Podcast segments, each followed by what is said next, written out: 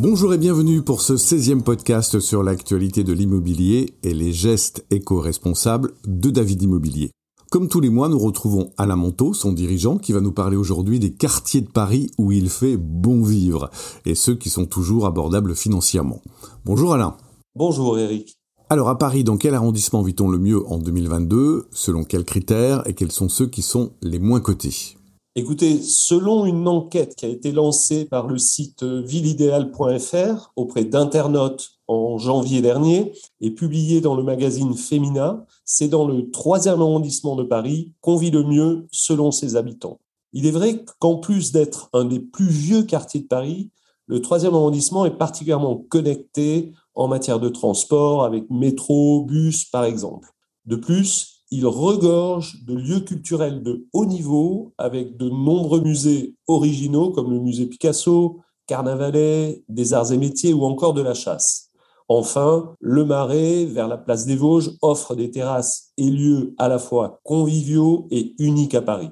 Parmi les autres arrondissements où il fait bon vivre, le huitième arrondissement tire son épingle du jeu en se classant troisième toujours selon ses habitants, juste après le cinquième arrondissement. Là aussi, avec le huitième arrondissement, les transports sont un atout avec la toute proximité de la gare Saint-Lazare. Mais l'atout maître du huitième arrondissement est incontestablement le parc Monceau qui plaît, tant aux familles pour s'aérer le week-end qu'aux sportifs pour s'entraîner la semaine. À l'opposé, dans ce sondage, pour le classement des arrondissements où il fait bon vivre, arrive en bon dernier le dixième arrondissement selon ses habitants. Pour moi, c'est une véritable surprise, car j'ai encore en souvenir récent le nombre de demandes importantes pour des recherches que nous avions pour le dixième arrondissement. Eh bien, aujourd'hui, vraisemblablement, les habitants déchantent en matière de qualité de vie, de sentiment de sécurité ou de propreté dans un arrondissement qui se rêvait bobo sans doute, comme pour le 18e arrondissement, qui ressort avant-dernier de ce sondage, les difficultés à traiter l'amplification des désordres liés à la drogue semblent être pour beaucoup dans ce désamour. Néanmoins, il me semble que ce sondage mérite aussi d'être pondéré. En effet, pour moi, dans chaque arrondissement de Paris existe un ou plusieurs quartiers qui sont de véritables perles. Prenez par exemple le 18e arrondissement, arrivé avant-dernier de ce sondage. Eh bien, probablement, c'est dû à la déroute de la porte de la chapelle face au fléau du crack et les trafics toujours en place dans la goutte d'or. Dans ce 18e arrondissement, on retrouve les trésors de Montmartre, avec la place des Abbesses, le quartier prisé de la place du théâtre de l'Atelier, ou bien le quartier Custine-Ramée, très attractif pour les jeunes familles et reconnu comme particulièrement agréable à vivre. De la même manière, quels sont les arrondissements les plus intéressants financièrement, cette fois-ci en 2022 à Paris, et quels sont ceux qui le sont le moins? Selon les notaires du Grand Paris, le prix moyen du mètre carré parisien est de 10 600 euros en mars 2022.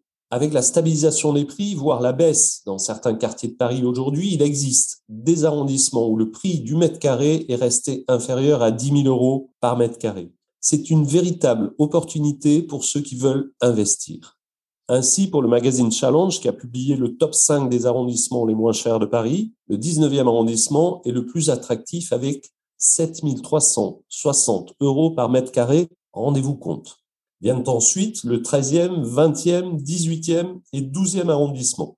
Prenons comme exemple le 18e arrondissement qui est sur le podium des arrondissements les moins chers de la capitale et où David Immobilier est fortement représenté avec deux agences autour de Montmartre. Eh bien, il vous faudra débourser en moyenne 8340 euros du mètre carré pour trouver votre bonheur à proximité du Sacré-Cœur ou de Pigalle.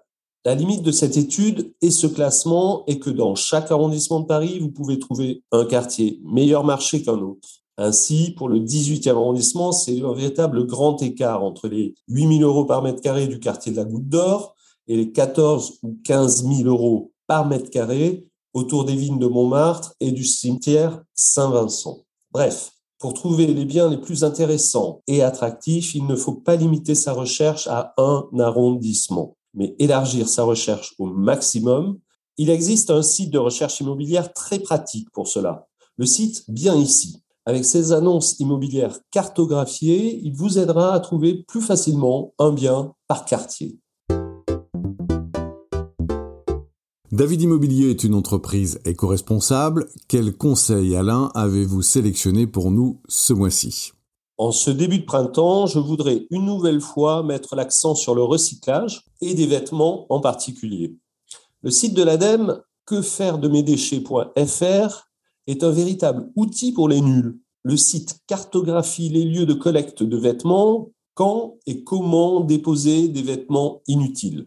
Mais ce site permet aussi d'apporter une solution pour tous vos déchets recyclables, vos médicaments, vos câbles, vos capsules de café, vos masques, etc. Bref, c'est la clé pour trouver toutes les solutions à proximité de chez soi en matière de recyclage. Ce site s'appelle quefairedemesdéchets.fr. Merci Alain, merci à vous tous de nous avoir suivis pour ce 16e podcast sur l'actualité de l'immobilier. Abonnez-vous pour le recevoir tous les mois. N'hésitez pas à nous laisser vos questions, vos interrogations sur le site de davidimmobilier.com.